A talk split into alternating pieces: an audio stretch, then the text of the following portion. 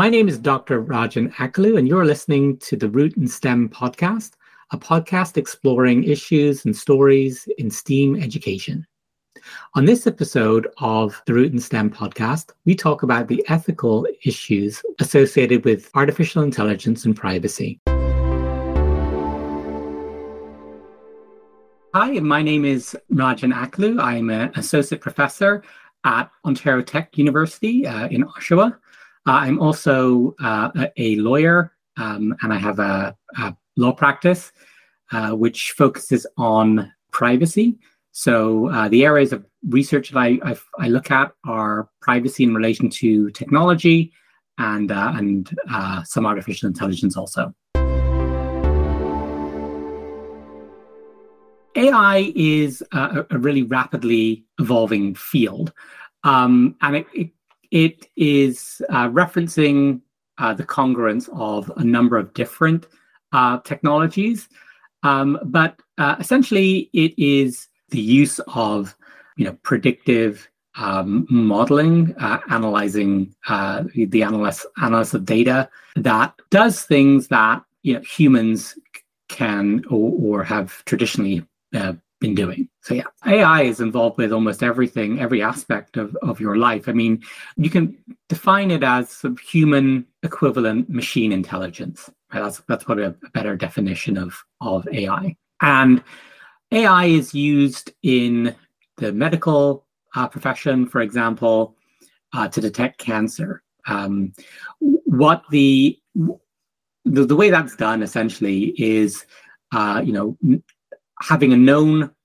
um, set, uh, you know, what you're having a known radiogram of of uh, a, cancer, right, and then analyzing that against hundreds of thousands of uh, training data, right. So what you're looking for is the pattern to be recognized, you know, in the particular patient, let's say, right. So that's a um, way of using AI, right? So that's you know one example. It's used in in vehicles, uh, for example, to uh, optimize uh, the condition of the engine, let's say, or, or you know to communicate to optimize your driving route, let's say.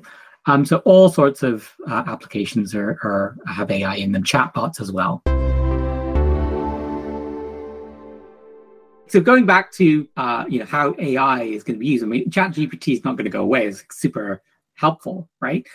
Now the question is, when you're using that, are you also engaged with the material, right? Like you can use it as a starting point. For example, um, you know, Wikipedia is like super useful, right, as a starting point, where you're not going to, you know, cite that and assume that you've covered everything, right? So, you know, it, it, requires you to um, have greater, I would say, humility almost around your knowledge and and the validity of your opinion, right?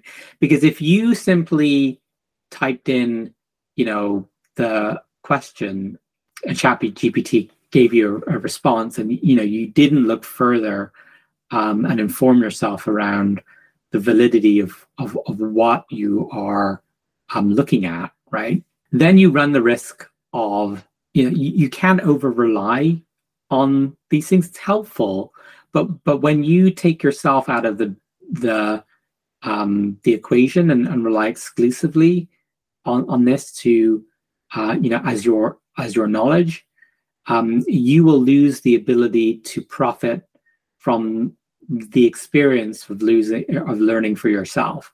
And that's a problem because that's what makes you valuable right?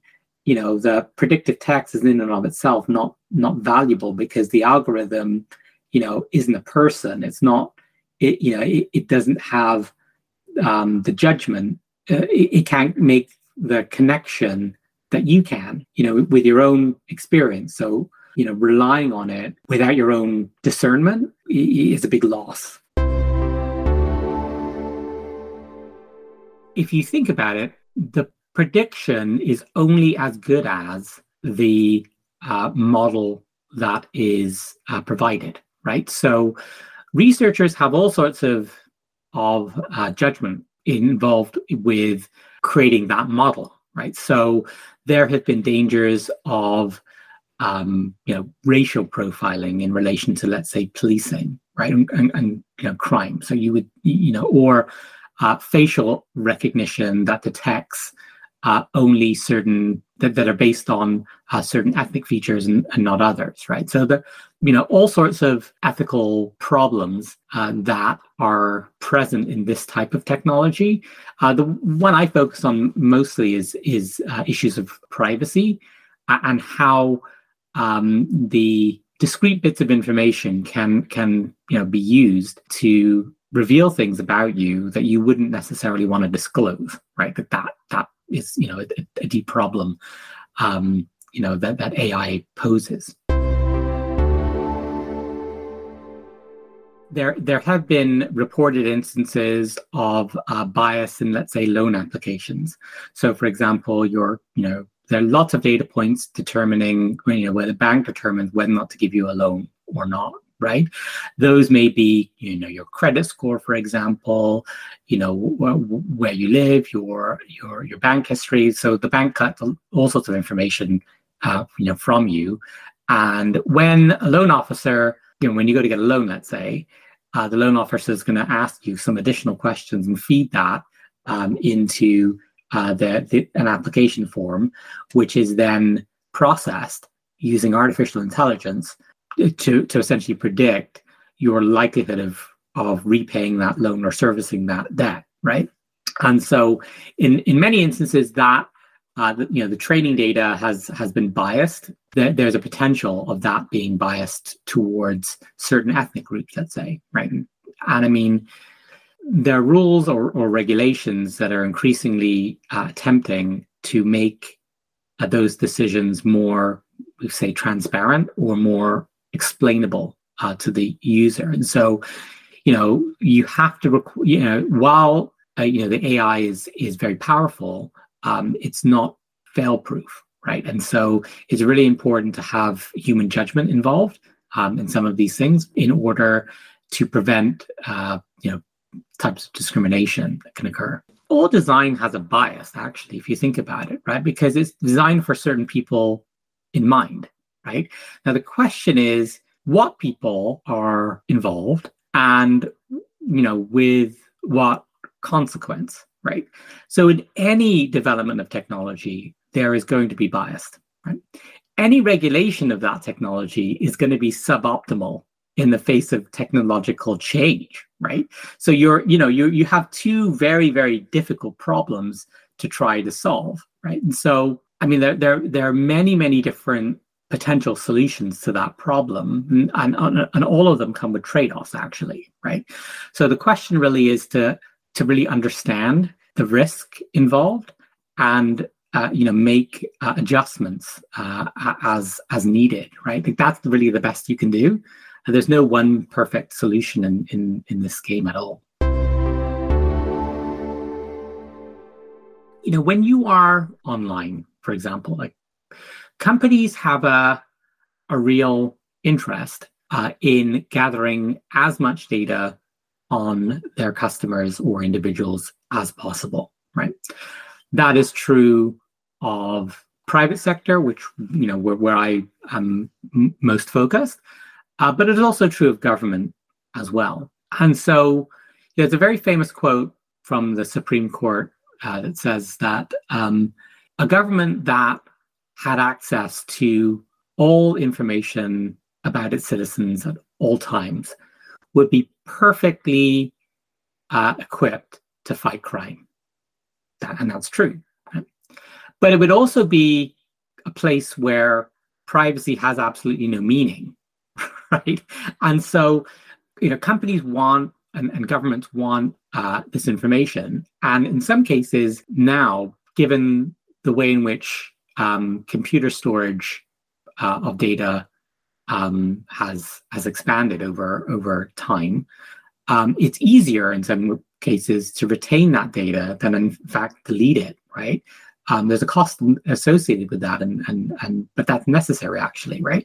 So the challenge really is to limit the data collection and you know optimize its use Right? Like it's it's a it's a huge problem because you know as a when you start a business, when for example, you would want to know almost everything you can about your customer, right? You you know that that that, that makes sense. But then you you know you immediately come into an ethical problem around whether or not the information that you're gathering is relevant to the business or service product you're providing them right? And, and that's true of, of, government too right? So there needs to be oversight but also ethical principles applied in order for trust and you know in the sharing of data in the first place. So you know you can think about it in, in the first place. Everybody has had their trust violated by another person at some point. And you know how you you know you, how, how that affects you right? The difficulty with privacy it's very difficult to define right? And because it's difficult to define it's uh, you know, as a matter of uh, as a legal problem it's difficult to protect because privacy is something that you subjectively experience. What i may find you know some of my students share online i i'm amazed by right?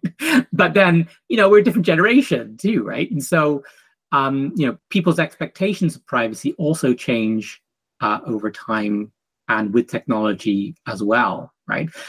We have to come to a kind of conclusion about why privacy is important and how it should be protected in order um, to prevent abuse by government, uh, by uh, large companies uh, also right? And so you know it's it's a it's a very very pressing problem and it's not going to go away.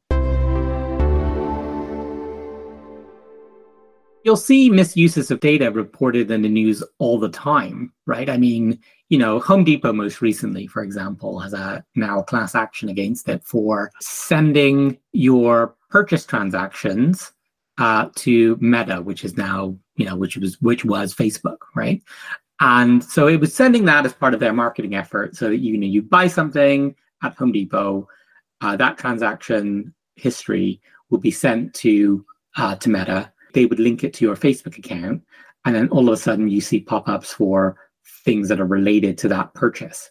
Right? Somebody reported that, and so the, the Privacy Commission has to make a determination as to what is reasonable. You know, is that a reasonable sharing of uh, of your personal data? Right? So the general rule is that a company can can make use of your data uh, with your consent, right? And only for that specific purpose. And if there's another purpose, it needs to get consent for that, right? But that's you know expensive and difficult to do sometimes. So often what happens is that uh, companies or, or people in those companies have an almost irresistible temptation uh, to make use of that data for something that you know for things that that, that it wasn't for purposes for which it wasn't initially uh, consented to by the by the individual, right? And I mean, there's a there's a great pressure for that because it's a competitive environment. You know, you and I mean, individuals, you know, eh, consumers are quite, um, in some ways, fickle, right? You know, you ask any consumer, do you care about privacy? They'll say yes, absolutely. If you tell them, okay, well, here's a contest, fill in your personal information, you have a chance to win this. Uh, trip to the Bahamas. Right? Everybody fills that in all the time, right? So so there is this disconnect between what people say and what they do in practice. Companies exploit that, right? Because they say, okay, well, it's your choice, right? You can either have our service, right, or or not, right? And so when it's presented in this way, you know, you, you will almost certainly sign up. So, for example, I used to, uh, well, I have done research on on uh, vehicles and privacy, right? And so the vehicle manufacturers will say, okay, well, in order for you, uh, for us to provide you with location-based services such as roadside assistance, we need access to your location data, right? Which is you know sensitive because you know where you are at a particular moment, where you drive, um, you know, is uh, um, you know you wouldn't necessarily want to reveal some of that information places that you go, right? And but but given the choice, okay, well, if you either break down on the side of the road, um, or uh, you can protect your privacy. Almost everybody is going to say, well, you know, I want roadside assistance, right? in, in the moment, right? And so companies knowingly exploit your your freedom of choice um, and presented in this binary way, which is you know which is problematic, right? Because you you have the option either you you it's it's an all or nothing thing, right? Like either you accept all our terms or you don't take our service, right? It, it's based on this idea that you as an individual, it, it assumes that you can appreciate the risk associated with data sharing. Almost everybody that has posted something on Facebook is has no idea, and sometimes people in Facebook will have most people in Facebook will have no idea how that information is disaggregated in their system, right?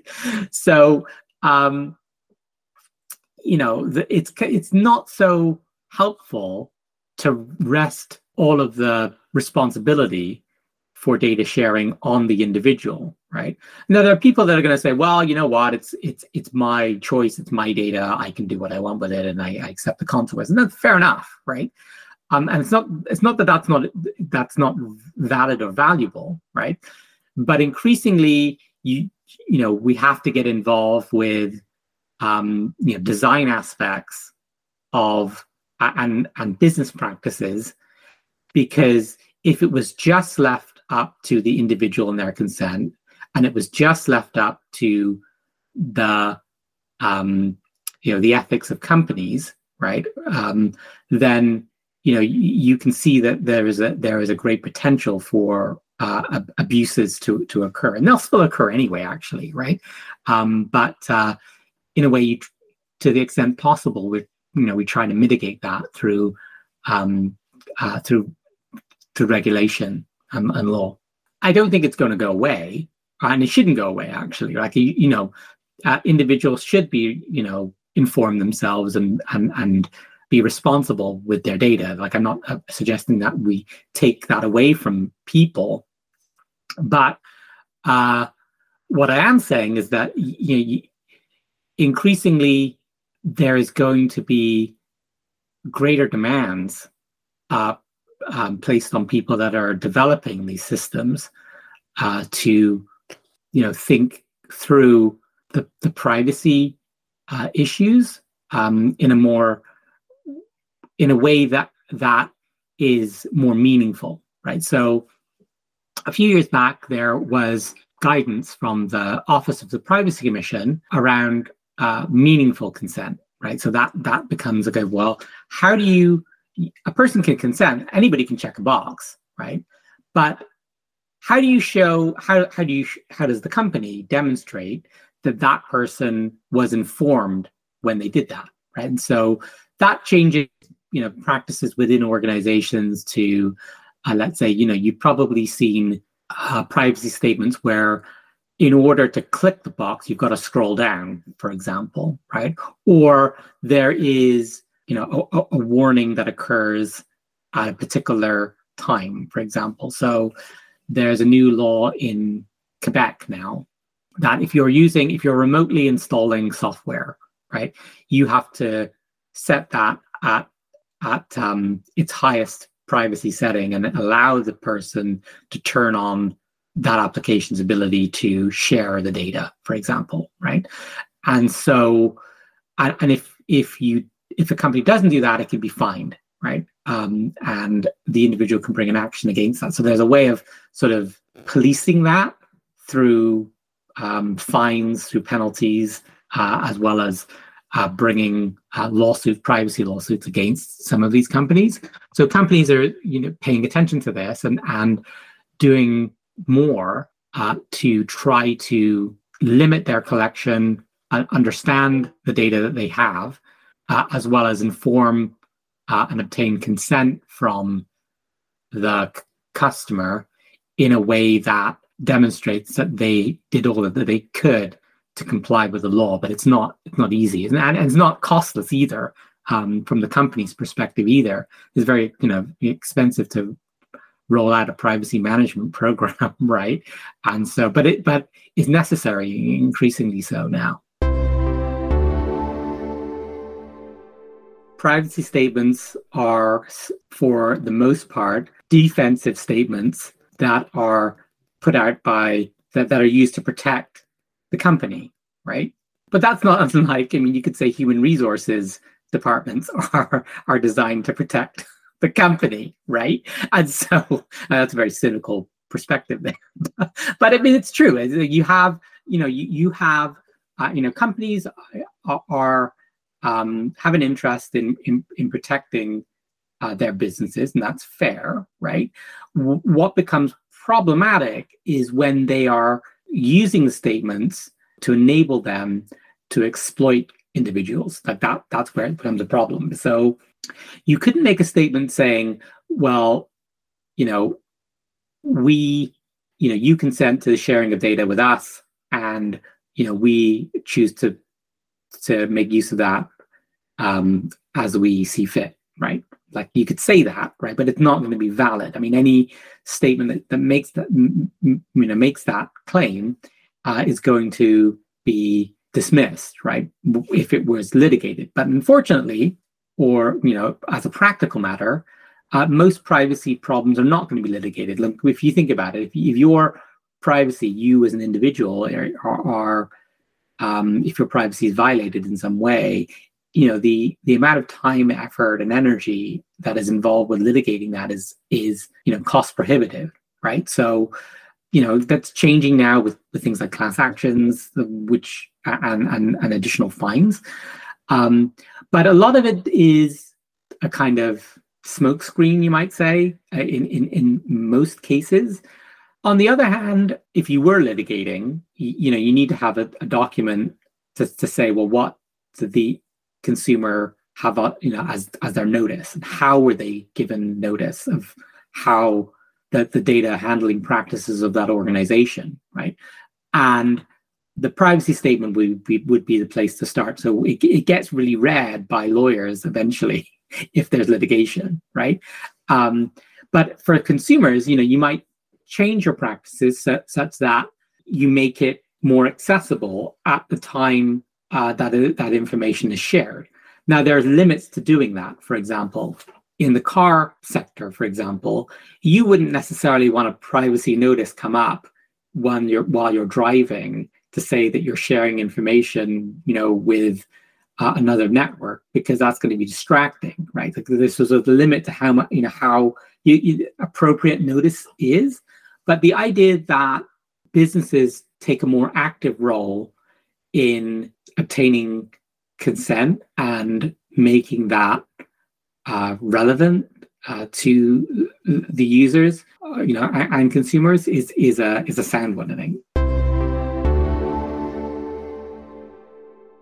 In the private sector, the main legislation federally uh, is the Personal Information Protection in Electronic Documents Act, and what that um, does is is it protects uh, personal information, which is information about an identifiable individual. And there's lots of uh, case law decisions around you know what personal information is and is not and what it means to be about an identifiable individual right so discrete bits of information can be combined to identify a person right and then once you have personal information then the legislation uh, applies to that organization when the legislation applies to the organization there are all sorts of compliance obligations that are related to that, right? So PIPEDA is the federal um, law, uh, which is applicable in Ontario because Ontario doesn't have its own private sector legislation. But there are other provinces in Canada, uh, such as BC, that have legislation have, have their own provincial legislation. So, so that's the private sector, um, and in the public sector, you have the freedom there in Ontario, it's the Freedom of Information Protection of Privacy Act. And in other provinces, they'll have a similar act. And that they deal with that legislation is applicable to government uh, privacy and you know how you access uh, uh, government information about your personal information, but it also deals with uh, access to information or freedom of information requests too, right? So if you want to find out about um, a government program, for example, you have a right to do that, and um, you you know you you submit a uh, freedom of information request in order to to make that happen. What we've been discussing in the main has been uh, regulatory solutions and legal solutions, right? But other than that, there are technology solutions. So there are, are there's a whole literature on uh, what what's known as privacy enhancing technologies. So, for example, things like privacy enhanced browsers. For example, you can you can uh, search on incognito mode, for example, in your in your browser, and then your your search history wouldn't be tracked in that sense. That's that's a, a privacy enhancing uh, technology, let's say, right? And it's a very complicated game if you think about it, because there there, there is a, I mean, there are technologies that are that are developed uh, to um, mask your privacy, mask your identity, um, you know, allow you to search anonymously, right? And it's a double-edged sword, right? Because criminals are, are you know, have um, an illegitimate yeah, use of of search, let's say, and you know, the the police have a legitimate uh, interest in um, engaging in surveillance in certain circumstances, right? And so there are uh, lots of technologies that are involved with either um, securing the data uh, when it is, you know, being stored, uh, when it's being transmitted, and you know, while it's being, you know, when it's being collected. So yeah, I mean, there there's the technical solutions uh, to that as well as as uh, uh, legal solutions. all technological development comes with, with a certain amount of risk. There's no getting away from that, really, right? And it's not all bad. I mean, there's there's there have been enormous progresses, and you know, AI is you know simply a game changer in terms of um, you know uh, research and and um, development. But it, it's it's a tool. So I mean, we didn't talk about Chat GPT, right, which is another you know um, kind of a, a very very kind of popular right now. But you know, w- with all tools, they require judgment and discernment to use appropriately, right? And when you give up your own reasoning faculty right? You know, everything involves a certain amount of risk when you go out of the house, actually, right? When you get into a car, for example, you know, you you you you accept these sort of risks, they, they sort of come in the background, right? So the, the key is not really to, you know, avoid these things at all costs. Um, but you know, there, there's no reason to have blind faith in it either, right? And so technology or, or these technologies are incredibly powerful, incredibly beneficial, right? And uh, should be adopted um, uh, widely and, and have made you know tremendous uh, benefits. But they're they're not they're not to be used uh, as a, a, substitute for human experience or or, or, or wisdom, of say, right? So so that's something you, you kind of have to keep in mind.